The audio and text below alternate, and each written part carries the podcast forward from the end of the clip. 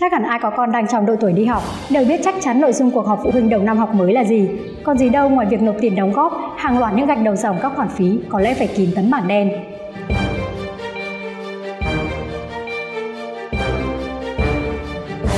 Năm học nào việc thu chi đầu năm cũng khiến các bậc phụ huynh bức xúc khi nhà trường có rất nhiều cách để phụ huynh bắt buộc phải tự nguyện nộp tiền.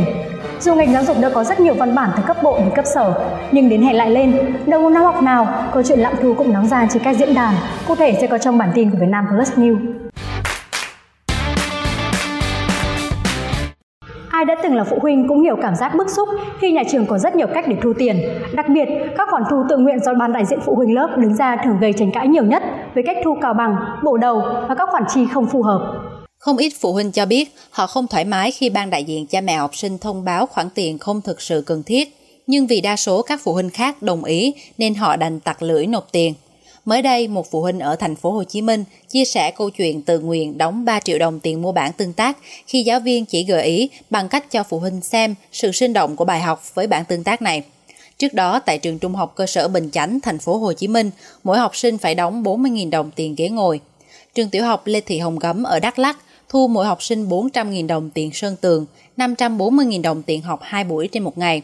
Một phụ huynh có con học tại một trường trung học phổ thông tại Hà Nội than rằng gia đình chị phải lo vài triệu để đóng cho cậu con trai học lớp 11 ở một trường trung học.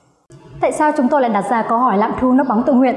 Bởi dựa theo thông tư 55 của Bộ Giáo dục và Đào tạo về điều lệ ban đại diện cha mẹ học sinh nêu rõ, không quy định mức kinh phí ủng hộ bình quân cho các cha mẹ học sinh. Cũng tại điều 10 của thông tư này, quy định ban đại diện cha mẹ học sinh không được thu các khoản ủng hộ không phục vụ trực tiếp cho hoạt động của ban đại diện cha mẹ học sinh.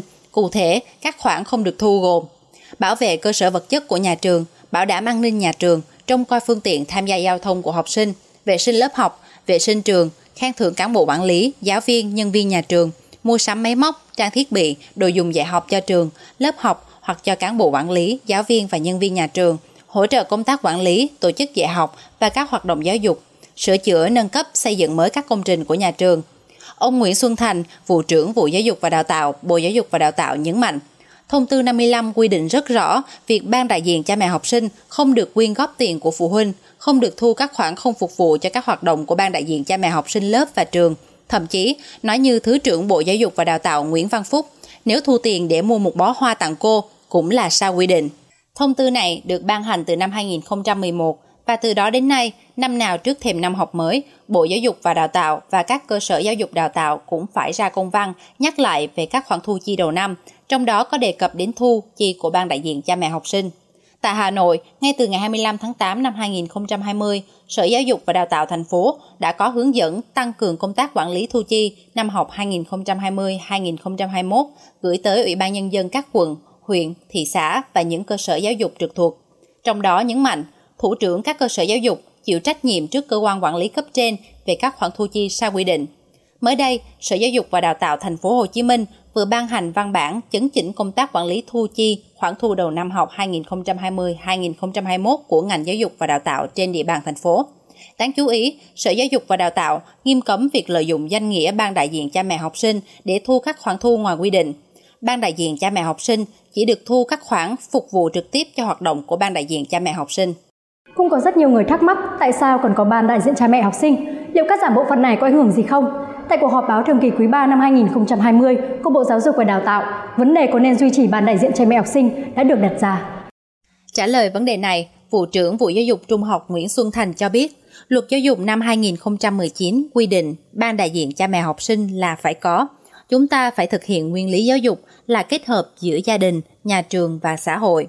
Ông Thành cho rằng, Thông tư 55 đã quy định rất chặt chẽ về nhiệm vụ của ban đại diện cha mẹ học sinh – nhiệm vụ phối hợp để giáo dục học sinh không chỉ ở trường mà còn ở nhà.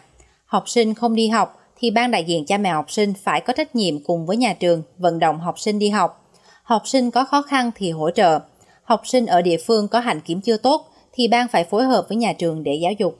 Điều 10, kinh phí hoạt động của ban đại diện cha mẹ học sinh được ghi trong thông tư 55 là do sự ủng hộ và tài trợ. Không có chuyện thu bao nhiêu tiền trên một đầu người. Đặc biệt là khoảng 4 của điều 10 ghi rất rõ là ban đại diện cha mẹ học sinh không được quyên góp để thu của học sinh và cha mẹ học sinh bất cứ khoản nào mà không phục vụ cho ban đại diện cha mẹ học sinh lớp và ban đại diện cha mẹ học sinh trường. Như vậy, quy định về điều lệ hoạt động của ban đại diện cha mẹ học sinh đã có, quan trọng là vấn đề thực hiện và giám sát thực hiện ra sao. Một số ý kiến đề xuất các nhà trường cần thay đổi hình thức vận động các khoản tự nguyện. Thay vì nói miệng với ban phụ huynh rồi ban phụ huynh vận động xuống các phụ huynh khác trong lớp, nhà trường nên công khai và kêu gọi ủng hộ trên tinh thần tự nguyện đúng nghĩa. Cần ủng hộ gì có thể công khai trên website, bản tin. Những phụ huynh có điều kiện có thể ủng hộ cho nhà trường, còn những phụ huynh khác cũng có thể cảm thấy thoải mái nếu không đóng góp. Tuyệt đối không vì những gia đình khó khăn không thể đóng góp mà kỳ thị, mỉa mai hay tẩy chay học sinh và tuyệt đối không để ban phụ huynh là cánh tay nối dài của nhà trường trong việc lạm thu. Đến hệ lại lên, câu chuyện lạm thu đầu năm học được tái diễn về hình thức và mức độ khác nhau. Các khoản thu bị biến tướng, thực hiện một cách cào bằng và đẩy gánh nặng về phía phụ huynh học sinh.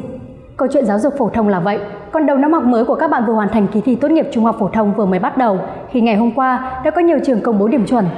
Mời quý vị và các bạn cập nhật tại cổng thông tin nhà trường. Chúng tôi sẽ tiếp tục cập nhật tin tức liên quan trong các bản tin tiếp theo. Mời quý vị và các bạn cập nhật vào ngày thứ hai, thứ tư và thứ sáu hàng tuần. Xin cảm ơn quý vị đã quan tâm theo dõi. Xin kính chào và hẹn gặp lại.